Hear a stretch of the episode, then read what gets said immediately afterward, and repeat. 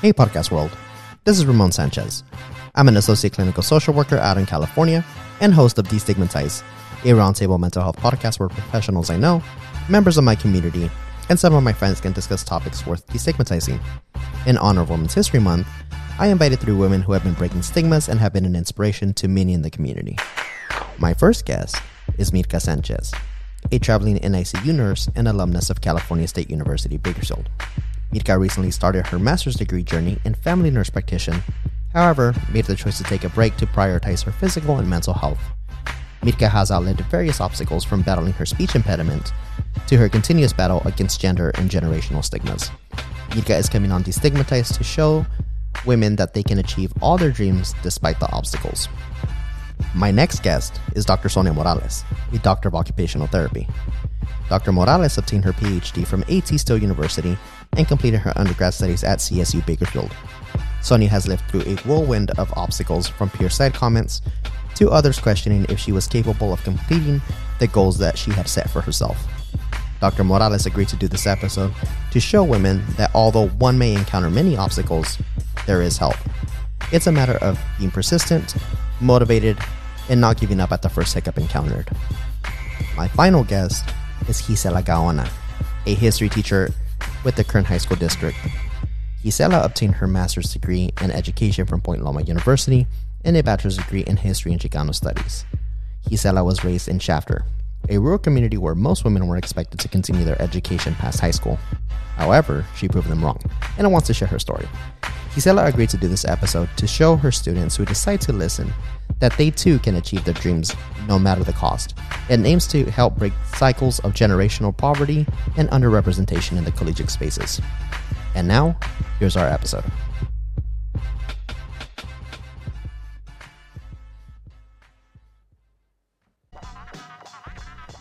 All right. Episode four Latinas Breaking Stigmas. Welcome, ladies. Hi. Hi. Hello. All right. So, as stated in the intro, I'm here with Gisela, Dr. Sonia Morales, and my cousin Mirka. So, full disclaimer I am here with my cousin.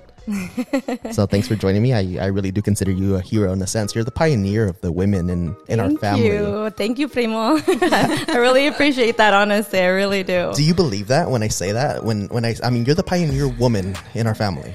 I guess, like, you know how, like, um, like the, like, entire term came about of um, imposter syndrome? Yeah. I feel like some of that does kind of come into play, like, whenever I, I do actually hear you say that, because I'm just like, me? Like, that gives me chills. Like, I cannot believe that, you know? But, I mean, in a sense, like, it, it really comes about where like I'm like wow like yes like I've actually like you know um, been able to be able to accomplish like, a lot in my entire time here on earth and I feel very proud of myself but in a sense like I still uh, like you know have that entire small figure of of, of of of like who I was when I was younger and so I'm trying to be able to battle that with like who I am now and and like who I'm actually becoming so Right. it's awesome yeah, it's really awesome. I'm really proud of you. Yeah, thank and you. again, like just so you, so you ladies understand the the con the structure of our family.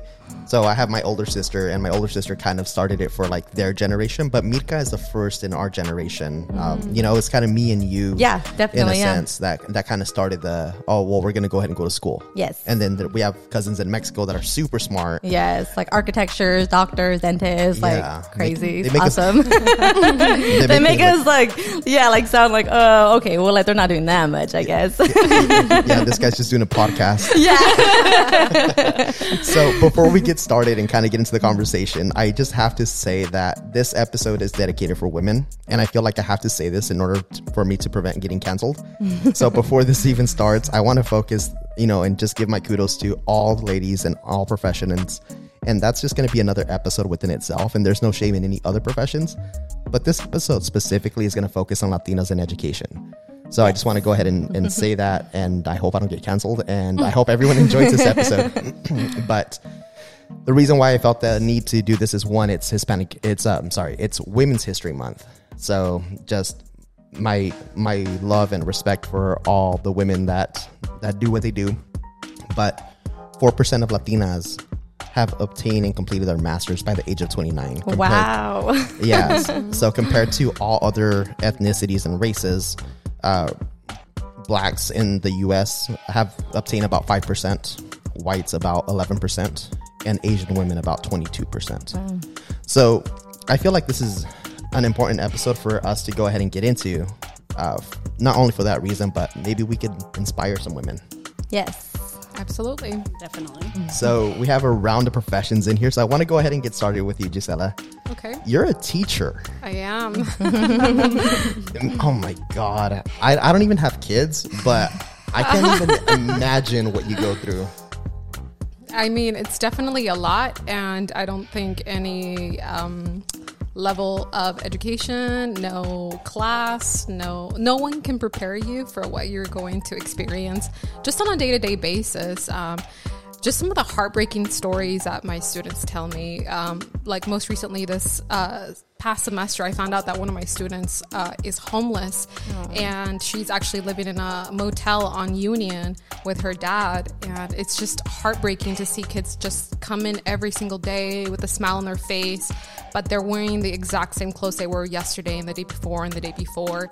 And so you kind of start putting dots together and you realize like hey something's going on here Right. and it's i think that's kind of like where the teacher and the person that's passionate about the career like separate because um you know teaching is just get get in front of the classroom talk uh deliver your lecture and close the book and go home but um you know going above and beyond that um it's kind of like asking questions, trying to find out, you know, what's happening, like what's their backstory.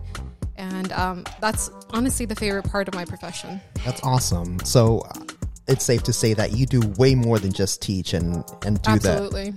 That's really awesome. Is it safe to say with this particular student that you see this individual progressing because of the hunger that they have dealing with the struggles, essentially dealing with the poverty, with the homelessness? Do you see this individual striving to achieve more compared to other students?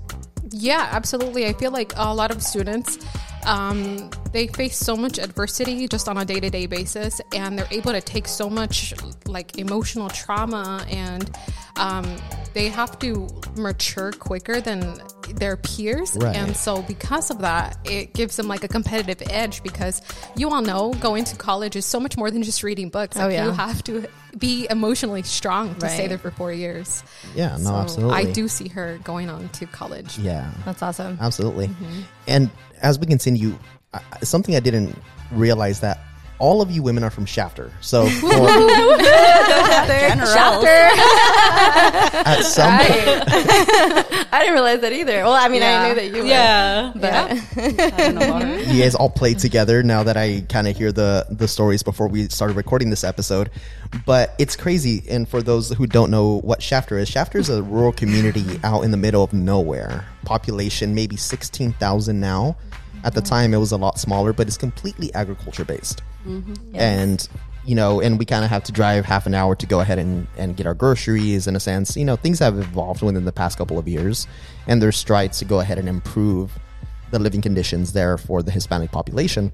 But again, kind of 4%, just kind of going back, 4% of Latinas complete their master's degrees. And then I honestly didn't get statistics for, um, for bachelor's, but it, it's, it's crazy to think that only 4% of the nation's population has that, you know, it, it's that low.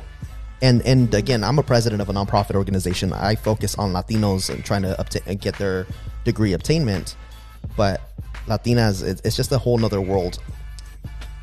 Sonia, whenever whenever you hear that statistic, what jumps out to you?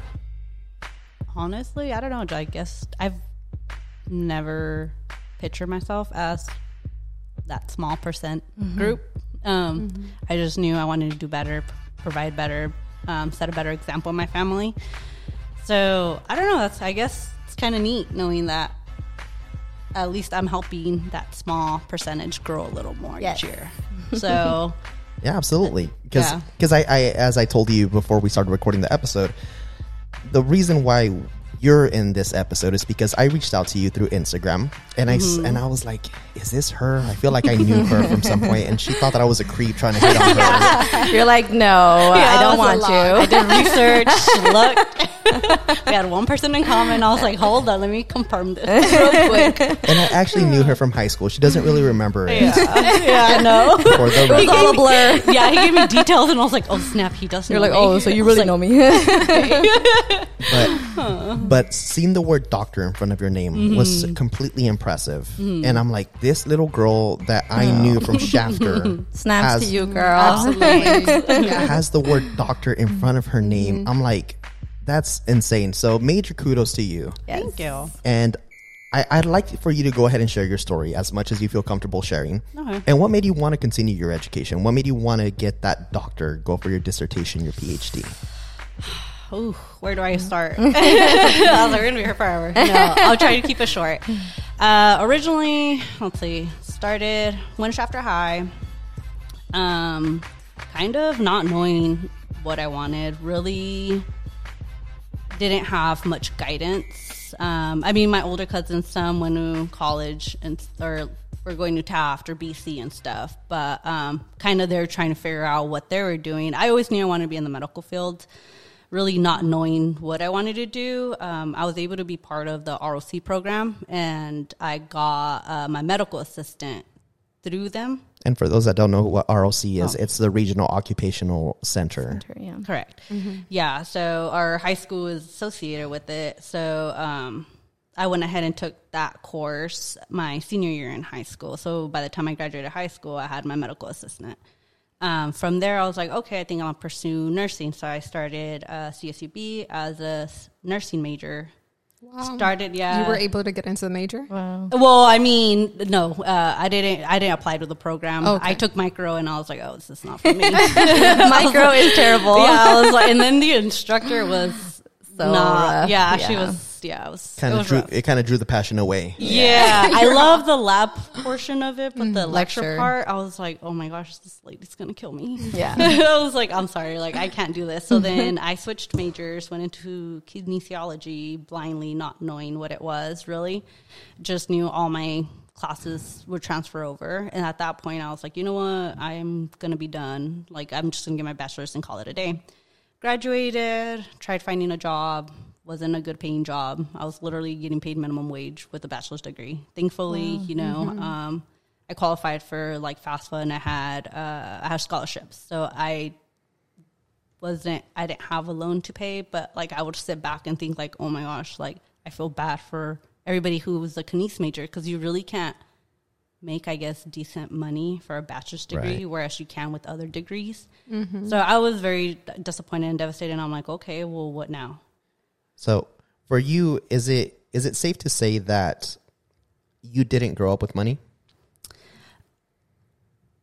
No, both. Uh, my, my parents divorced when I was really young. So then uh, I grew up with my stepdad. Both my parents worked um, in agriculture. My mom picked grapes her entire life. Uh, my stepdad uh, kind of did seasonal, um, whatever was in season. So from ranging from grapes to oranges. Right. So agriculture workers, Yeah. minimum wage, Minimum if wage. that. Mm-hmm. And for you, education wasn't even an option uh to an extent. To an extent, my mom always pushed it.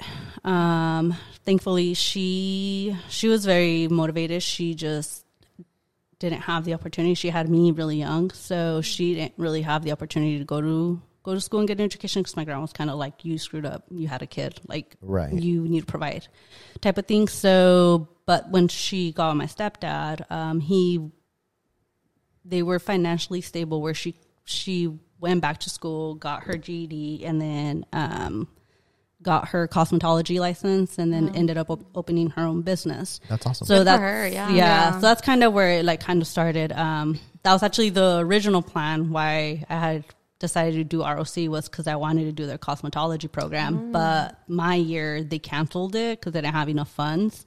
So then I went down the medical assistant uh, route, and I was like, okay, well then that's kind of what I want to do uh, later in life. So I was like, let me start there. Essentially, that was like your second option. Yeah, Gotcha. It's was just like- so interesting to me to hear your story because I feel like one thing that I hear about you is like so many doors have closed, but behind those closed those other doors are like even bigger blessings. Right. Mhm. And it's just it's crazy and really cool to hear your story. Oh, Yeah. thank you. Yeah. yeah. For I sure. agree. Absolutely. so going into your master's degree So at this point, there was, I mean, money was a scarce resource. Definitely. Yeah. So I graduated CSUB uh, with kinesiology. And then um, the nice part about my degree is I can go directly from my bachelor's to my doctorate. And that's what I did. Gotcha. Yeah. So we don't have to get our master's. We well, we have the options. You can either get your master's or go straight into your doctorate. And, and that was more like, and that was at AT Stills uh, University, correct? Correct. Yeah. So right now, our association as a whole, occupational therapy. So a lot of people don't know the difference between physical therapy and occupational therapists. I don't. You don't? Okay. No. Yeah. Yeah. so um, yeah. I was, I was again, I was doing all the pictures and the bios. I had, I was researching what the hell does AT Stills mean, and I'm like, what the hell? And It's she- the name of our founder, the school's founder. Yeah, Andrews. I don't even know the T what the T stands for. But it's Theodore or something. Yeah, Andrews something. Still, Not even Wikipedia knew what the hell it was. so, so then I had no idea what the hell the difference is between the occupational therapy and the physical therapy. So do you mind elaborating on that? Yeah, so uh, occupational occupational therapy kind of focuses a little bit more on facilitating or getting individuals back to their daily tasks, whether it's returning to work, whether it's becoming a parent, um, being able to dress yourself, feed yourself, simple stuff like that. Um, physical therapy, on the other hand, uh, also work a lot along the same lines, but at the end it's more a little bit, I guess, gait, like getting them uh, mobile, being the helping the patient get from point A to point B. But it's like once they're at point B, that's where kind of OT steps in. It's like, okay, now that you're here, like what is it that you want to work on? And that's where like we kind of collaborate and we both do like rehab. We both um, help with strengthening range of motions and stuff like that. What's the age spectrum that you normally work with? Um, honestly, it depends on the setting you work in. Currently, I work at an outpatient clinic, so my youngest patient right now is nine. My oldest patient is seventy-five, I Oh, wow. believe. So world Yeah. of spectrum. Yeah. It's, Yeah. it's it's open. There's no discrimination on age. No, definitely, definitely not. not. Yeah, and then it, like I said, it depends. Um, whatever each setting looks different. So outpatient is very, very different from inpatient, from a nursing home, a s like a skilled nursing home, um, a peds clinic. Um, they they all vary. Um, in some places, in in my setting, you can tell the difference between who's an OT and a PT. But when you work in an inpatient hospital or, or like even like a hospital setting, it's hard to tell who's who. Right. Mirka's sitting here and she's like, she's looking at Gisela and I like, ah, you nerds. You guys don't even know what this No, means. no, no, no. I do not judge. No, no, no, no. Do not say that. Do not judge. and the reason why I joke about that is because you're an NICU nurse. Yes, I am a NICU nurse, and it's funny that you are uh, well, like how like you were talking about the entire different settings that the OT and PT are able to be in, because I actually work with them in the NICU setting, helping us whenever we're doing what we call cares is, and then, and so their entire job is to be able to help to like make sure that while we're changing the diapers or like while we're we're like doing something with the baby that like they're actually providing an environment that is close knit so that way it's not as painful and not as un- uncomfortable for the baby. And that's how they help us in that sense. And so it's it's awesome like you know mm-hmm. how like different um, entire settings can bring about like different um, entire duties for the ot and the pt as well Absolutely. Yeah, Yeah. There's different fields and they all interconnect and they Yes. all intertwined. You know, Yes. for me, it's, uh, again, I don't really deal with, with the world that you guys deal with, but for sure, as a social worker, we definitely understand that there's various complexities of what, and again, there's even social workers in the field that, that both of, of you guys work at. right And even within the school Yeah, setting. yeah, we I mean, have there- one at our school. yeah, there's social work that always exists. Mm-hmm. But Mirka, what one like again? So for everyone to understand, Mm-hmm. Mirka and I, we we don't really get to chat all that much. Again, life happens. You know, we, yes absolutely. you know, it's life happens. But It's you crazy. are a traveling NICU nurse. Yes. So what that means is that I get to go to different hospitals and do about eight to about like 13 week assignments at different hospitals and do exactly what I do here in town. So, but just in a different setting. So it's awesome. I get to be in a different city and in like a different environment with different people. And so that actually brings about different opportunities to be able to get exposed with different practices on, on like just how to do like the exact same thing, but just different ways. Mm-hmm. So Right. it just broadens up your mind to be able to like, okay, like it's the exact same thing, but I can get there by doing other kind of steps, which I mean, like to you, it's probably like a lot easier for you to do it that way. And so it's actually really nice. Yeah. Right. Yeah, and again, like with your your parents, they're super supportive. They are very supportive. I mean, as far as my mom, like, I mean, ever since high school, I mean, like, she's always told me, okay, Mija, as far as boys, it's, it, it'll all come last. Like, you have to focus Yeah. on getting your career, you know, because Uh-huh. marriage, kids, it, it'll all be there, you know, whenever it's time for you to have that. But other than that, I need you to, like, you know, like, like, I'll go to school and just be determined to actually make something out of yourself because this is Yeah. the reason why dad came to to like the US is for you Right. to to like you know be someone you know so yeah You're you're a, you're a second generation Latina. yes So your Oh. so your mom was born in the U.S. Yes. Your dad immigrated with my dad. yes So again, was able to go ahead and fix us and get us ready and right and it's crazy. prepared for this world Yeah, it, it's crazy Yeah. to think about, right? And then we talk about our other cousins, and it's like you know, some decided to go ahead and take. Again, everyone's brain works differently, Right. And there's no shame in, in anything that No. anyone's done. But we were the essentially, you and I were uh, again on top before my siblings. We're the pioneers of our generation, right right and, and and it's crazy to think about you know that that they went through all this struggle and then when you think about like her dad she made it very clear to every single boy that came around her that nope there's Nope. not there's not going to be any, not going anywhere. this is gonna get cut off really quick and at first i was like uh rude but now i'm i mean i am thankful for it because Yeah. i do find you know like just being in a full like committed relationship is a big distraction you know Absolutely, and, for yeah. me i'm just like no like i gotta get what i like you don't want to get to and stuff and then if i find someone running with me i'm like hey what's up you know so, no hard feelings against your pops? And no hard feelings against my pops. it was all out of love. That's awesome. So what again kind of being able to travel what was it like you know being able to travel? Because again it's it, it's a stressful situation. And i talked about it in a previous episode where when i moved in i bought this house where we're recording this episode my mom went into a state of depression that she doesn't recognize that she went into and she she literally guilt tripped me into you moved out you no longer loved me and there was, and, and there was this like and, and and my mom is very um I, she's very she doesn't believe in mental health she doesn't get any sort of Right. th- that old school th- mentality, Yeah, like no, I'm good. When really you're breaking at the seams. Nervios. yeah, that nervios exactly Yeah. exactly. and um for you and again we we grew up in in a different environment you Right. being a second generation how was it like to have the support of your family traveling compared to like my story and you know it, and anyone that goes to the previous episode we talk about that situation in general how a lot of hispanic parents they they guilt tripped you and, and, it- and well, too. honestly, whenever I first told my parents that I wanted to do traveling, my dad was extremely upset with me. He was like, "You have it made here. Like you have your house, your family, your friends. Like." Like I mean, like like like, what exactly are you looking for? Like, what are you wanting to go mm-hmm. out there for? It's dangerous, and I'm like, Dad, it's dangerous across the street. Like, like it's gonna be fine. Like, if you trust the way that you raised me, then I'm gonna be uh-huh. great out there. You know, you Yeah. just gotta support me, and and we'll like be able to visit each other, and I'll Facetime you guys, and I- I'll I'll have my like entire like you know settings on my phone, so that way like you'll know exactly where I'm at. yeah. Like, it's gonna be okay. right because essentially you know compared to to most latinas you made it you, Yeah. you, you you know in their eyes Yeah. you you had the house you had the education Yeah. you had the degree Yeah. at this point you don't need anything else you just Right, you just- exactly. like what? Like yeah, but in, in their eyes in their eyes. But for me, I wanted more. I wanted to be able to travel and be able to experience Mm-hmm. more that this life and like this world has, you know. And where does that come from I think that comes from the hunger of my dad and and and like my parents. You know, I mean, like it's just of like wanting to seek out more. Because I mean, as far as my dad, like he was.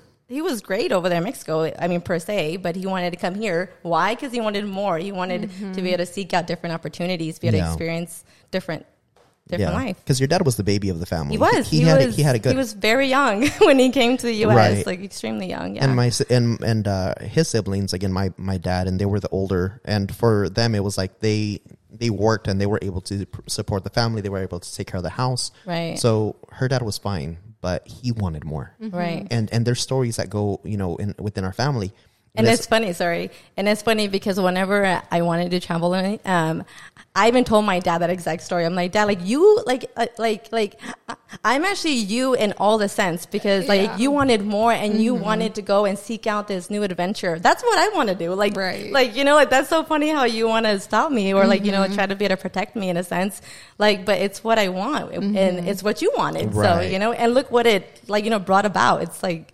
Right. You're like, and- why are you contradicting I know, yourself like, come on, that doesn't make sense. And so Natalie's like, wow, like I can't believe he just turned that to me. And I'm like, Dad, come on, like I know your talk- story. Did he stop talking to you? yeah, no, oh no, no, no. But I mean, like he was very like just kind of like just hurt, you know, just kind of like just man, like why is she gonna leave? I think it was just more out of fear of like what like you know could happen to me out there since I'm no longer close, you know, and um, but after he seen that I was like super independent out there and I was doing it and I was having fun Yeah, and I was thriving. like thriving and I was loving it. And like he was like, okay, like you're good. And then I pushed it and then I went on a cruise to the Caribbean for 11 days on my own. and then they were like, Mirka, okay, calm down. You're crazy. You better bring it back. And I'm like, no, mom, I love it. They give her an inch, she goes a mile. yeah. And I'm like, okay, let me see how far I, I can push this.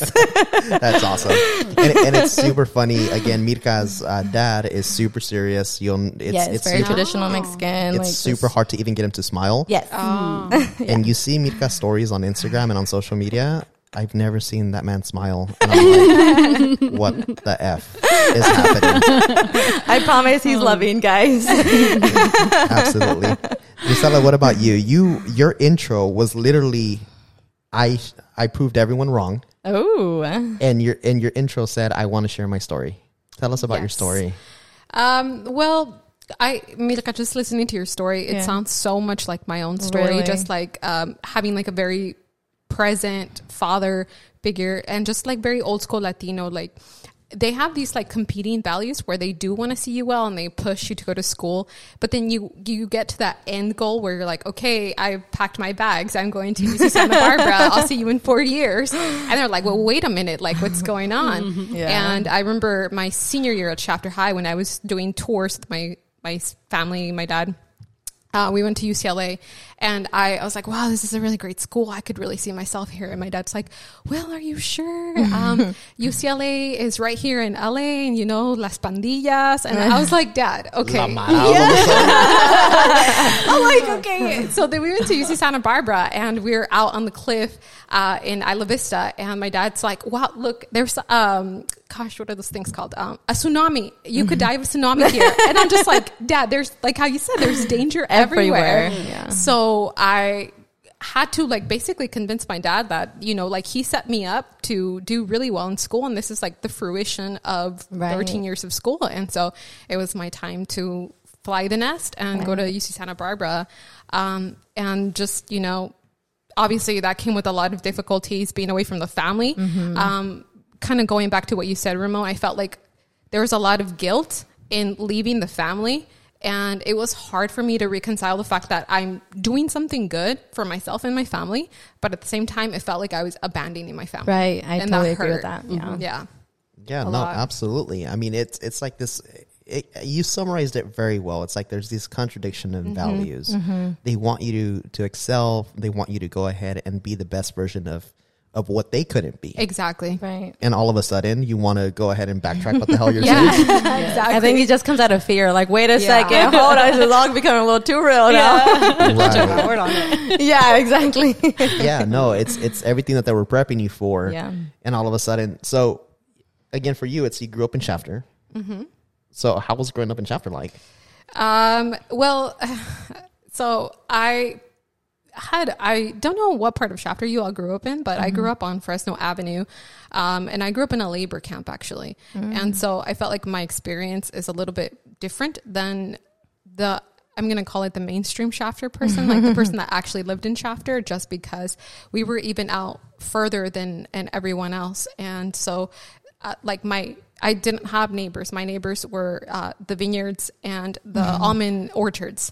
And so I felt like I had a very extra rural growing up. Like my life was just, I felt like everybody, everybody that was around me because it was a labor camp was just very tr transient. And, um, the, the highest like aspiration that I saw was just get, get a job in agricultural fields. And so I never had a, a person that I never knew anyone that went to college, much less a female Latina that, you know, did anything past high school. And I remember when I was in high school, like my dad's dream was just me getting an office job. He always said, like, Mija, you have to be somewhere where there's AC, Right. where there's fresh air, where you're sitting down. If you if you become a secretary, you did it.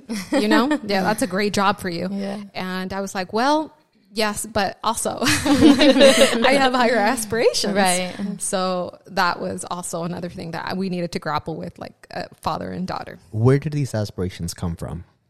I think uh, going back to what you and Mirka have been talking about, also from my dad, my dad is so intelligent, and it's wild and insane to think that he only his formal education stopped in the third grade, and so the things that I see him build, um, like ge- using geometry to to build all these things in the backyard, and helping me with my homework, and uh, my dad's dream was actually to become a math teacher, Wow. and he loves math to this very day. And so just seeing him want to pursue a higher education but not being able to because of poverty, because of family obligations, kind of I feel like put the pressure on me like kind of like Mirka said, like now we have to carry the torch for our parents Right. and we have to continue that unfinished journey that they started by coming into this country. Right. No, absolutely. And maybe it might be too much for me to share, but your your dad grew up as a single father, He did. Yeah. and I did. Yeah. yeah. So, in a sense, were were those values also instilled from your mother? Absolutely. I feel like my mom was a huge inspiration in my life. Um, she obviously same thing. She she graduated from the sixth grade from La Primaria, um, but one thing that she always instilled with me is read, uh, go to school, get all the help that you possibly can, um, because she knew that her formal education was so limited that she couldn't help me past, you know, like elementary school was basically where she was able to stop. And um, she was learning English at the same time that I was learning English because this is back in the day when Shafter High had um, bilingual education. I don't know if you ladies did it, but mine was late immersion, so I didn't speak fluent English until I, I was like nine years old. And it's weird because I'm an American citizen. I'm born in Fresno, California, but I don't speak English.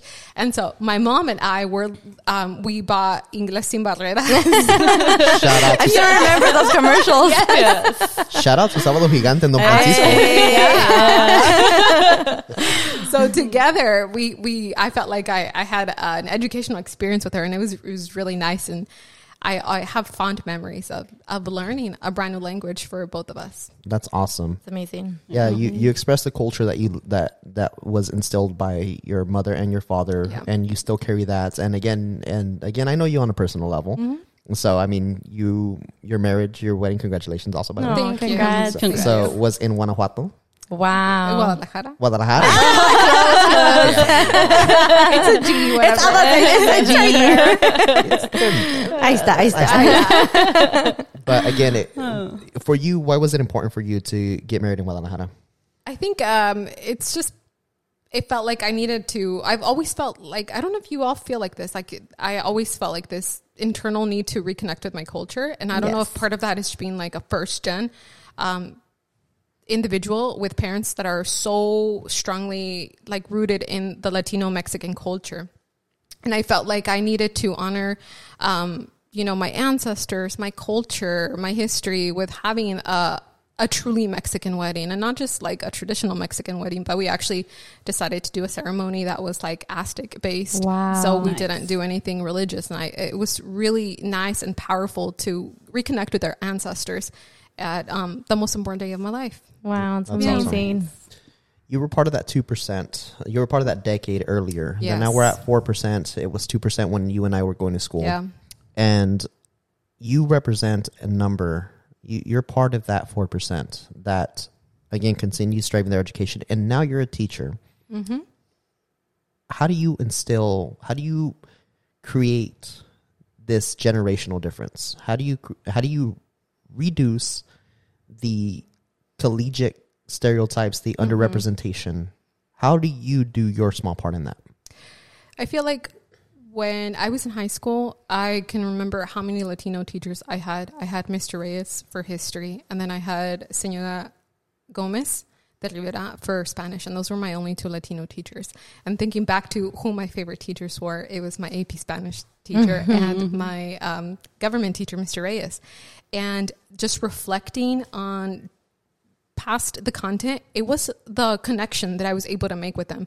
And uh, going into the educational field and getting my master's in education, um, some of the research that I uncovered was that if you have a teacher of color, you're more likely to do well academically because you're able to connect with them, you're able to see yourself in them, and you you have a model. So I felt like that was something that I always carry when I go into the classroom. Um, I feel like I'm very transparent with um, just everything that I went through in college, how hard it was to break those cultural ties. Like I have to, you know, leave this area to go to d- Santa Barbara um, for four years. We don't know what Santa Barbara is. You know, Yeah. Mm-hmm. You, you go, you go, you leave Shafter, which is completely agriculture, and then you go into the city, and, Yes. which is Santa Barbara, and, And it's you're like, like, this little person in a big world. Absolutely. Yeah. You know? And not only that, but it's in the 2000s. So we didn't have FaceTime. We didn't have Yeah. Snapchat, Instagram. None of that stuff existed. So it's like you went away. Away. right, un- unless you had someone in your top eight on MySpace. oh, MySpace. I love MySpace. Yeah. My dad did not have MySpace, so there was no reconnecting. Oh, Absolutely, that's hard. That yeah, definitely hard. Mm-hmm. absolutely. So again, you're you're a true inspiration. So again, and I'll, and I'll kind of share my story. There was a teacher that I had in fourth grade, and she was an inspiration for me. She was white, and that was big for me. Um, and it was crazy because I went to her as an adult. Because I ran for school board in Shafter, and I yeah. went I to her. remember that you, you came to my house when you were running. No. Yeah, for sure. Yeah. I, I I did I did my rounds Mm-hmm. and um and and I saw her and it was a completely different person. I'm like I don't know how you inspired me because you're not the person that you were. Wow. I don't know if you I don't know if you lost your passion. Wow. I don't know. sad. I I'm don't know sorry if to hear that. Yeah, no, it's I mean it is what it is. Um, Yeah. And then and then I went back to the high school individuals and and again kind of like the teachers that you mentioned Mm-hmm. and and I got to reconnect with them and the people that I reconnected most were the people of my color Yep. and and it's crazy to think about as uh, you know i'm not trying to sound racist or be racist because i'm i'm really not but it was it, it's just crazy how i don't i i wish i could speak with this teacher and and just ask her you know did our community do something to you Right. because i felt that immediate hatred towards me because of That the color. Oh, because of the color of my skin um and you you inspire new generations I Uh, tried. you're, you're a high school teacher, which is a, a completely different field. It's a completely different Yeah. monster because it's like at this point, people are students are jaded. They're not going to go back and talk to their to talk to their teachers. It's, it just doesn't happen. right. Have students come back to you and thank you? Yes. Oh. Yeah. And I feel like uh, in the last couple of years, uh, education and teaching have been so vilified by social media, by just society. Um, especially during the pandemic, we were portrayed as these people that we were lazy, we didn't want to go back to work, we're, um, you know, not putting students' needs first. And so uh, having students come back or having students email me or message me on social media and read things like you inspired me to um, be a social studies teacher or you inspired me to major in history just it, it reminds me of why i got into this field because a lot of the times it is a thankless job Yeah, I agree. That's Mm-hmm. that's awesome. Thank you for sharing Yeah, that, thank you. Dr. Morales. There's so many Latinas. do you like that sound of that I don't know. I'm still trying to get used to it. I'm like, ooh, it's got a little ring to I know, I it. saw your I know, I was like, I have, for me, it's I have to give you kudos. Absolutely. oh, thank you. Yeah. That, that doctor is huge, and Yeah. Yes. you have to be proud of that. You have to. yeah. So I have to ask you, how do you advocate for women to continue their education, especially again knowing how we grew up? How do you reach out to them, and how do you tell them keep going? honestly, it's it's definitely you can't get offended. People, because of your color, you always get like looked down. Like if you're dumb, if, whether you you are or you aren't. I remember. um So going back, same kind of, I guess your guys' routes. Uh, I'm first generation, uh, first one to go to, I guess, to a university, get Are a you the bachelor's. Y- Yeah, yeah. And then I'm also, I was like, and I'm also like the one of the smallest cousins. Um, so I don't know. It's just hard. Like you just gotta keep focus. I guess don't get discouraged when one or two doors close. Like there's always somebody out there willing to help. You just Right. Gotta know or gotta be persistent to wait to find that one person that's gonna open that door for you. Who helped you? Oof. I have a long list. I reached out like crazy. I didn't care. I was not shy. Like um at CSUB it was camp. The camp program. Shout out camp. I'm a camper Yeah, too. yeah. I was like, camp in EOP, man. I EOP, yes, yes, I was like- EOP, Summer Bridge. but uh-huh. definitely, definitely, my camp advisors are the ones that help me kind of guide me uh, through everything. Like I would always mm-hmm. reach out for a bunch of different things, like when I didn't understand anything or like what mm-hmm. requirements were, and I'm like, I have no help. Like how my mom tries to help me, but she's like, I don't. First of all, she's like, I can't read what like what it's saying. So I was like, okay, like this is what it's saying. I was like, but I don't get it. So she's like, well, I'm sorry. She's like, is there anybody else you can reach out to? So it was definitely camp. My camp advisors helped a lot. Um, Miss Gomez, Miss Gomez was another individual who helped, and then uh, Mr. Surratt, he was a science Yeah. teacher. Yeah, Surratt. I was really, really close with him, so he helped out a little bit. Like I would ask him some questions, and I was like, I have no idea what to do. Like, where do I go from here? So they were very, very helpful. Um, so, but it was mainly just like reaching out just to random people, and it's like how That is how, so how- brave Yeah, like how do you how do you yeah. guys go through it? Like, Yeah, my mom yeah. would always question me. She's like, I know. She's like, ¿Cómo vas a pagar con todo? Like, Yeah. ¿Cómo vas a pagar por todo eso? And I was just like, I get loans. Yeah. And like, then I'm gonna do it somehow. Yeah, and then I was like, other people do it. Why can I do it? Yeah. And then she's all like, yeah. "Y te vas a mover tan lejos. Like, oh, because going back, I was supposed to go away for undergrad, and she Uh-huh. bribed me. Oh. Yeah, she's like, no, stay here. I'll buy you a car. And I was like, okay. I mean, cars are important. They No, are. yeah, I rode the bus for four years. Yeah. Oh, yeah. No, yeah. So I was like, oh, okay. Yeah. At the end, she Yeah. yeah. buy me a car. She made me pay for it, but whatever.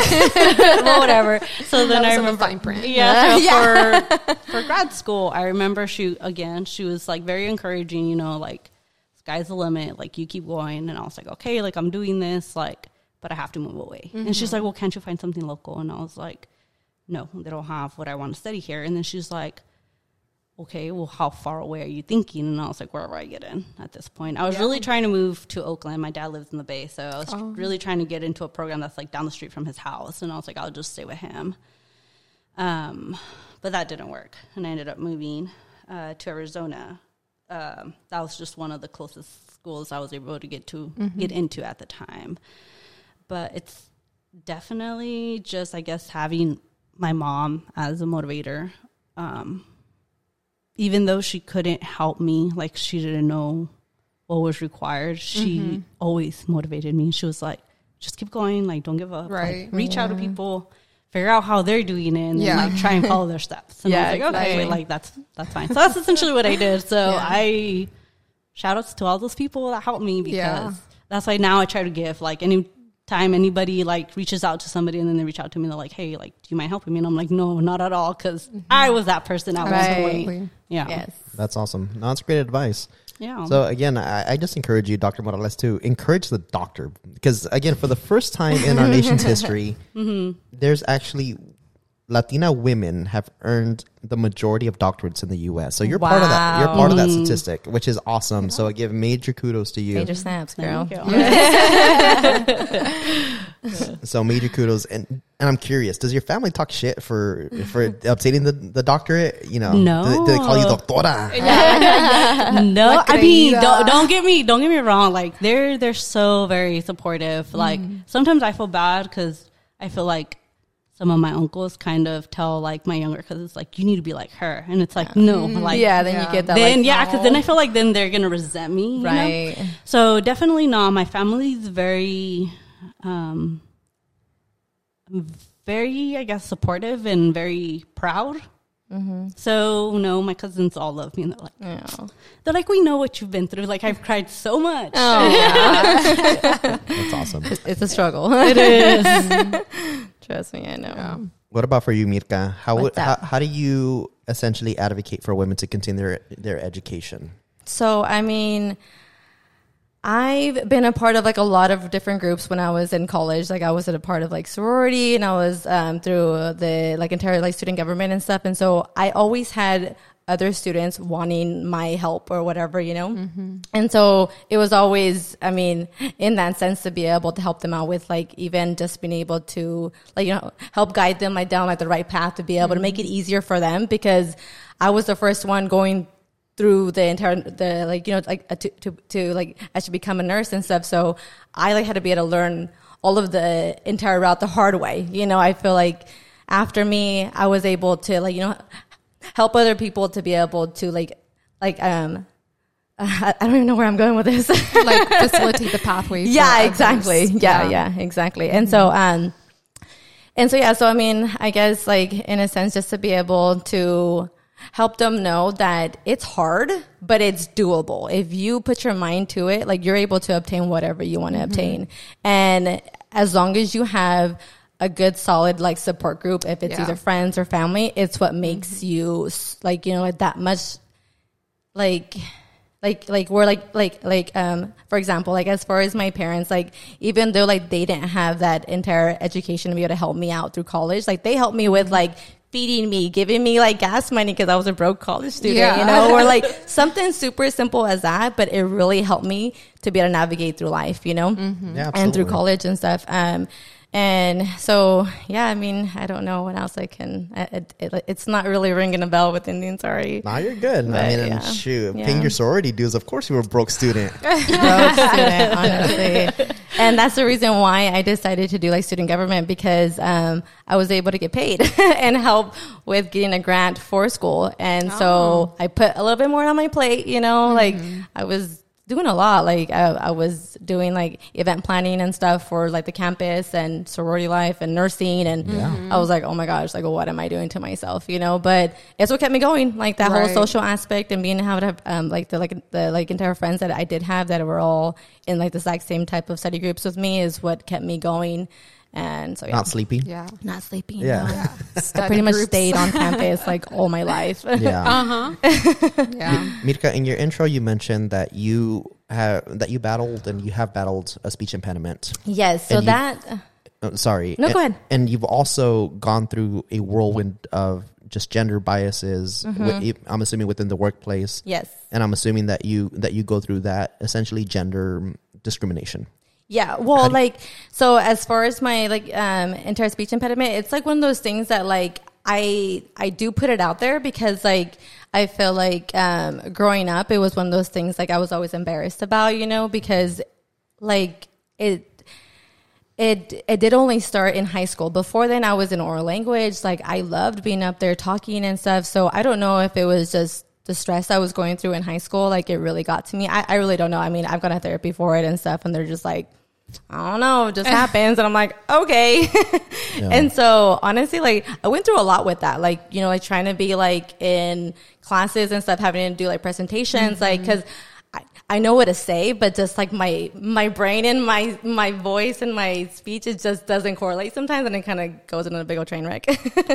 um, but um, but yeah, so but I I never allowed it to stop me from doing what I want to do. Like I'm literally a patient advocate. I'm my patient's voice. Like I like all of my patients can't speak for themselves. They're babies. Right. So it's up to me to say, doctor, I don't like how my patient's reacting to this medication or whatever it is. You know, it's up to me to speak up. And so I've never allowed it to stop me. You know, Yeah. like it's just like one of those things where like, okay, I guess it's part of my story now. You know, like it's fine. Like you know, um, and as far as the entire gender thing, I mean, um, like like in a sense, like yes, like as far as like nursing, um, it's full of women, of course, right? But I think Right. that makes it even more competitive because, um, like in in a sense, because like if you're a male going into nursing, like you're seen as like, wow, you're like this shining little like A thing unicorn. there, A- a- right? Right? Because like they have the strength to be able to do certain things that as a woman we don't have the strength to be able to turn our patients without like any um, assistance from like a lift or whatever like a machine um, but yeah and well i mean it, it's just one of those things that i guess you just have to like like you have to be able to shine in different ways Yeah, Yeah. no, for sure. And You know? for me, I, I can relate to what you just said because again, in my field of social work, I'm a bilingual male, which Right. is I'm, I'm a unicorn, and Right. and it suck. Uh, honestly, it does suck that it's like I I do I see the special preference that I get, and I'm Right. like mm-hmm. I don't appreciate that. Like you need to treat my mm-hmm. colleagues the same way that you treat you, you know my, me, 'Cause- Right. And, and, and it does suck. I, I don't like that, especially in my profession. But again, you, I always and, and again, just so everyone knows, I, I don't have the best relationship with my cousins. That's by choice. but Mirka is again, I, I consider you a hero. You've gone Thank through you. you've gone through a world of again you. For, for those that don't know you, and we've had conversations about this. yeah You you were born with a lazy eye. Yes, well, I was born with um so like I, I don't know if you guys know about how um older people get like cataracts. I was born with a cataract in my right eye. So I was born essentially blind. So I've had 8 surgeries on my eye. And so like the entire reason why I have a lazy eye now is because um, it's not able to see. I'm considered blind in my eyes, so it's just constantly trying to find what they call the light. But then after a while, it gets tired and it gets lazy, so it just kind of hangs out and does its own thing. And so that, of course, has put up so much obstacles growing up as well, like being bullied and stuff, you know, and like really tearing apart like my self esteem, you know. But I grew up with such loving parents that, that always would tell me, no, Mija, like you're like, you know, like you are, are always beautiful. Like you're like friendly, you're kind. And so, but I think all that kindness came from like the world, like attacking me and me like, no, I'm going to be who I am for other people to like, you know, like feel comfortable around me and stuff because I always was like kind of like pushed to the side, like in like school and stuff, you know, cause I was considered different or weird or whatever, you know, Yeah. but, um, I never allowed it to, to like fully get to me. Of course, like I mean, like I've got my days where I'm like, man, I'm struggling today, you know. But I mean, on the other days, I'm great, you know, because I know that like you know God made me like like in this way for a reason, and mm-hmm. my existence is for a reason, Yeah. you know. And so it's either to like touch someone else's life that was born like mm-hmm. this too, because I've I've done it several times where I'm either at, at a doctor's office or somewhere else, and and they're and they're and they're like you know asking me about my story with my eyes because they've got a sister or or, oh. or or like the, or like they have a cousin that has a lazy eye too and they don't feel confident or like they don't feel mm-hmm. like you know really good about like going out and like mm-hmm. and being social and stuff you know and I get to share that you know with them. And so that way like like they're able to like take that home to their cousin or to their sister and be like no like you can do this you know like mm-hmm. you're able to like to like go and face the world even though like there's a bunch of people that are gonna be like mm, you Yeah. know Yeah. but I think that just makes us all like I mean like like I feel like it definitely makes us super unique, you know, and I think it just makes me who I am, you For know, sure. super empathetic,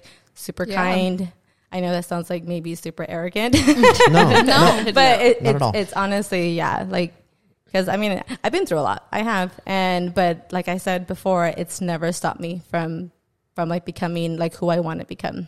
Yeah, no. Yeah. Again, you're you're an inspiration, Yeah, and again, you. people see that. Um, I see again your Instagram stories. There's uh, you're you're cross cultural now. You're Yeah. you, you have a lot of Indian Indian friends that again that you participate in their weddings, and that's awesome. And Yeah. Mm-hmm. again, that's a reflection of who you are as a human. Right. So I am very inclusive. That's who I am, and I think that's because of the obstacles that I faced when I was younger. I always wanted to include that one person that was by themselves. I was like, no, come, like, come and be my friend, you know, and that's who I am Right. naturally, you know, like it's just one of those things. Like, and it's funny because even one of my friends said she actually came from um, India, and like, and I, I think it's been maybe like 10 or 15 years now maybe 11 12 years. But she still says that i was her first friend here in the us because it was in biology when i was like come over here sit with me like because i knew that she was like scared. I, I i mean i pick up on vibes really well. And so mm-hmm. i could tell she was nervous and like she didn't really know english. And so i was like oh like come with me you know like it's fine. And then i kind of like integrated her with my group of friends, and I took her under my wing. Yeah, now she's at the carne asada. yeah, exactly. yeah. th- th- there's two again in our family that didn't exist, um, and and there was and there were again there's there's various personalities, but Mirka's the type of personality that's super inclusive. I'm the personality that dis- distance myself from the family. so again, again, major kudos for being you. So Thank you, thank you for appreciate being you. Thank you. I appreciate that. Gisela, how would you advocate for women to continue their education? Um, well, obviously, outside of the classroom, um, I mean, inside of the classroom, I, you know, just by being myself, going back to what I said, I'm just really transparent. I talk a lot about like the struggles that we were talking about in this podcast, uh, very openly, which I felt like when I was in high school, um, the wall of separation between the professional teacher and the human teacher were a little bit more rigid. And so i've worked to tear those walls down and say hey like i'm a human. I, I have feelings. I have issues. And just being really open about a lot of the issues um, that i personally struggled with you know because a lot of the things that, that we're sharing are just it sounds like it's been a couple generations and we're still hearing like parents are fearful parents don't want you to leave like from home um, and so i hear the exo- exact same stories with my students i have students that get accepted to ucla usc just these amazing schools right on. and then when May comes, they don't go. And Yeah. it's so heartbreaking because I know it's their it's their family's fear of losing their child, especially if the child is a female. Um, that y- really it's is hard. It's it's like a I don't know a generational cycle that we need to break. Um, but outside of the classroom, um, I do a lot of mentoring. So I'm a Rose mentor for a program here in Kern County. And I currently have one mentor. Actually, we're meeting tomorrow. Um, and let's see. Oh, I'm also a CASA. So I, Oh, I'm sure you know what that is, the right? court appointed uh, special advocate. Yes. Uh, I just got re- my letter in the mail. I've Aw. been two years now. I just did my two year anniversary. I started ironically right like the week that COVID started. So that was a challenge, uh, being at CASA during COVID. Um, but I specifically choose or I ask to be paired with uh, females, to be paired with um, people of color, just because I feel like those are the people in the foster care system, I'm sure Right. that you know, um, that are overrepresented and need the most help from professionals. Absolutely. So um, I do all some more volunteer work, but um, mentoring is a really, really big part of who I am outside of the classroom. That's awesome.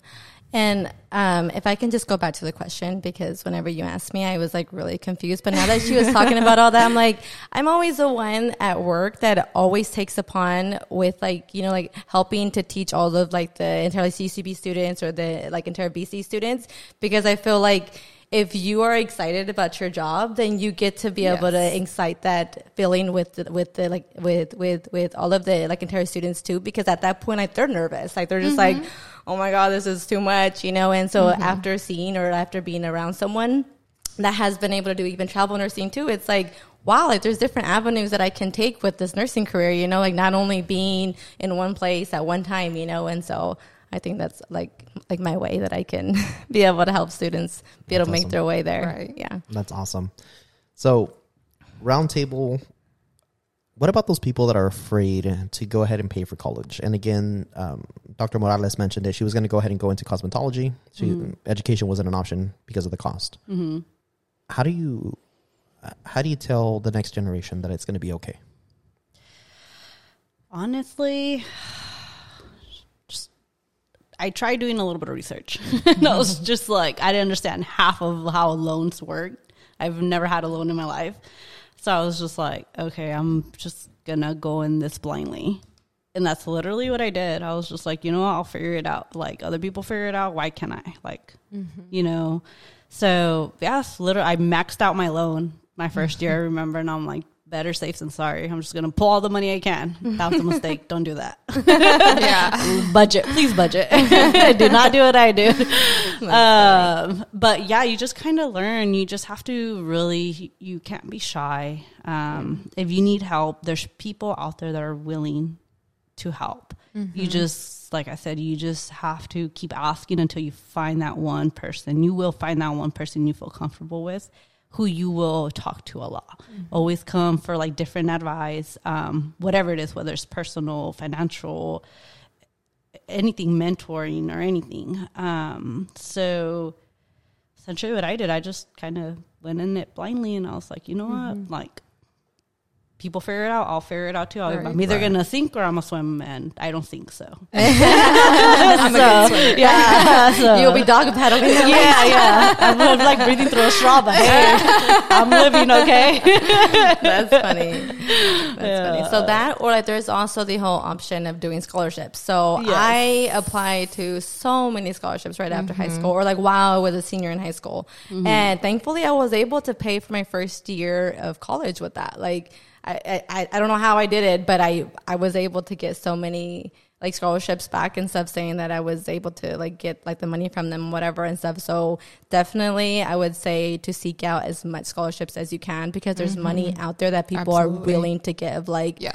Pepsi or like Coca-Cola. Like there's just like Yeah. crazy different ones. If you're left-handed, you get a scholarship. Like, you mm-hmm. know, like it doesn't matter, but it's just having to do the work literally Yes. to, to like, you know, write those crazy essays or answer the questions mm-hmm. and What do you tell the lazy people like myself that that don't want to write the damn scholarship because I barely write a scholarship or an essay for my school? What do you tell those people?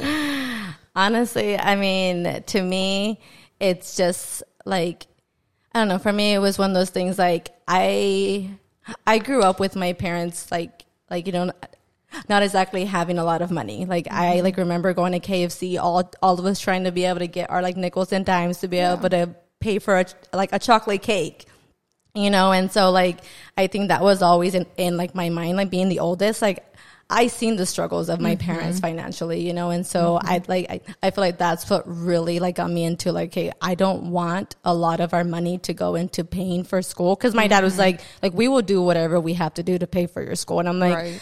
No that really scared me you know so i think it was more of that like where i gotta like you know like you know like I have to try my best to be able to get as much scholarships as I could. So mm-hmm. even if I didn't sleep on certain nights in high school, I was like writing my essays, getting as mm-hmm. much research as I could to be able to get as many scholarships as I could, just because I was like, God forbid, like, no, I, I don't want to put my parents into debt, you know, because my dad was so against me, like, taking out loans. Like, he was just like, no, Mija, like, you cannot, because he was so, like, afraid of me, like, getting, like, a bad credit score because I'm not paying for loans. You know, like, he was thinking, like, Yeah. ahead, like, you know, Mija, like, you have to have a good credit score. Here in the U.S., that's, like, your golden ticket to buy a house, to yeah. buy a car. Like, you know, like, you have to have a good, Anything. anything, you know? Mm-hmm. So that was just one of those things that was always instilled in me, like, whenever I was in high school. But like, I feel like also that's sometimes a deterrent to go to it, like how I was telling you, Ramon, uh, to go to those big four year universities. Yes.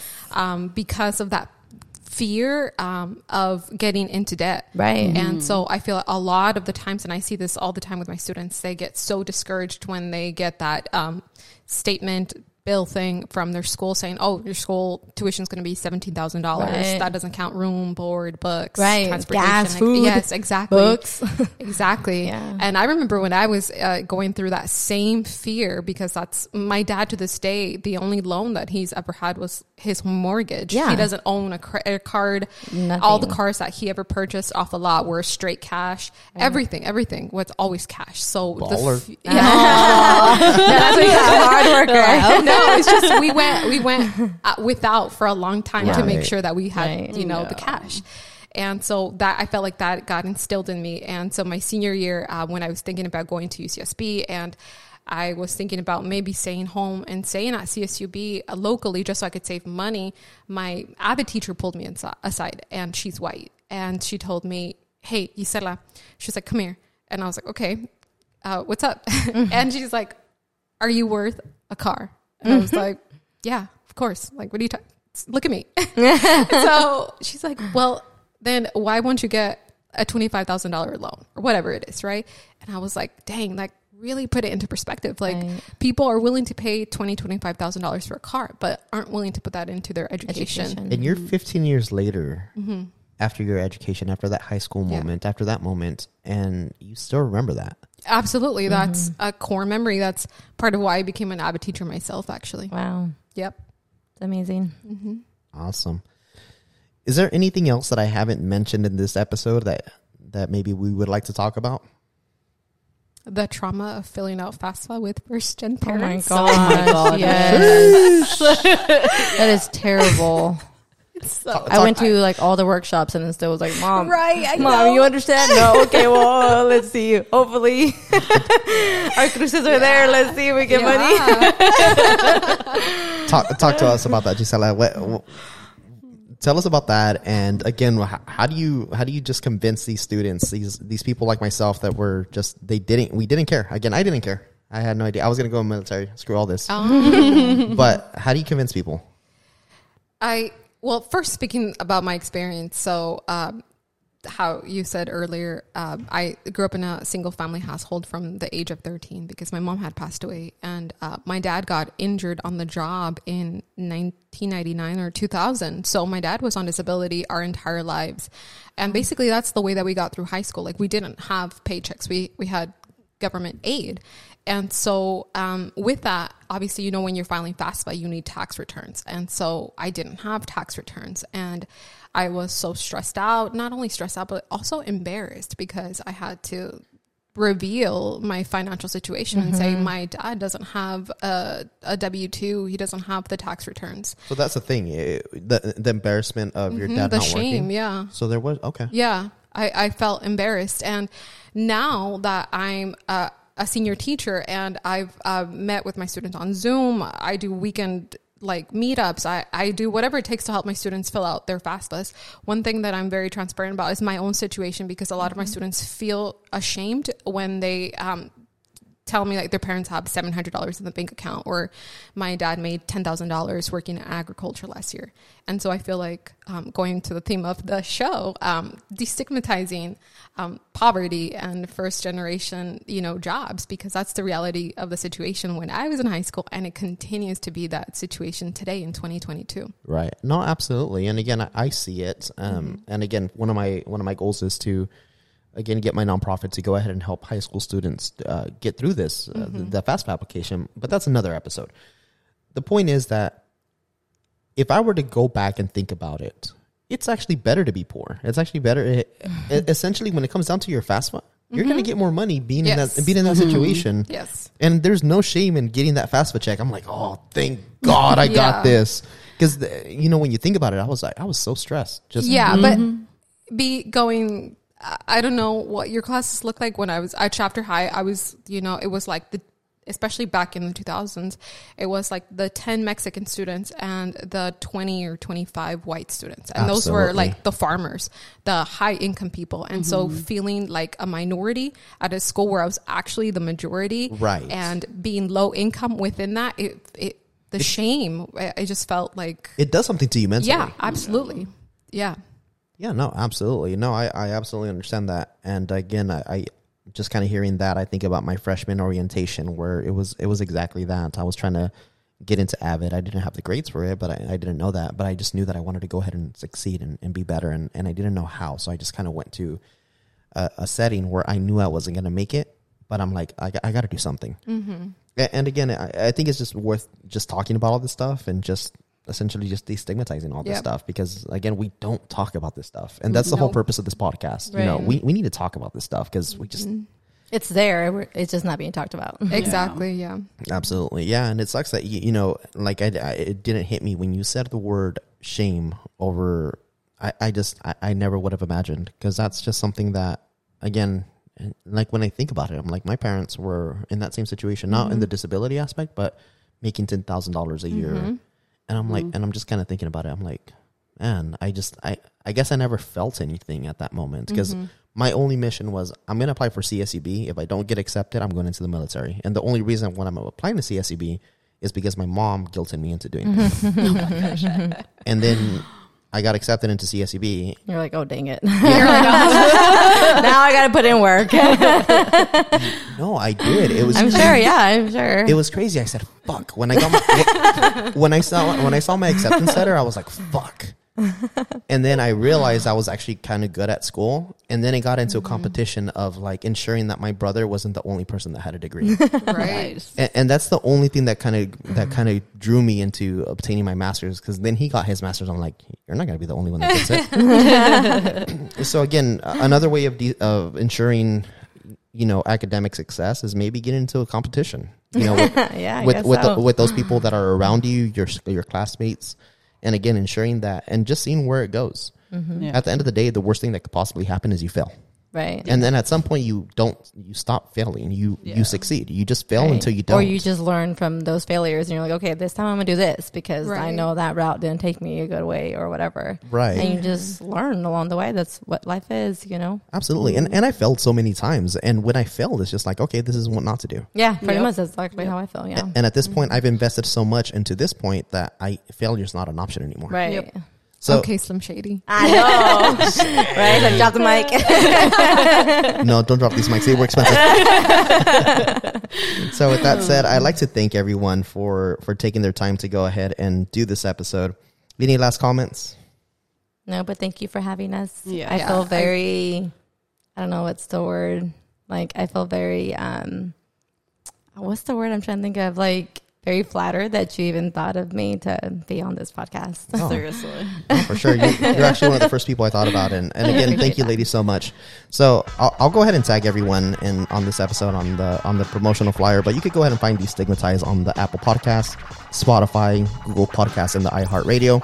This is episode four, Latinas Breaking uh, Stigmas. And again, thank you all so much for being here tonight. Thank you. Thank you.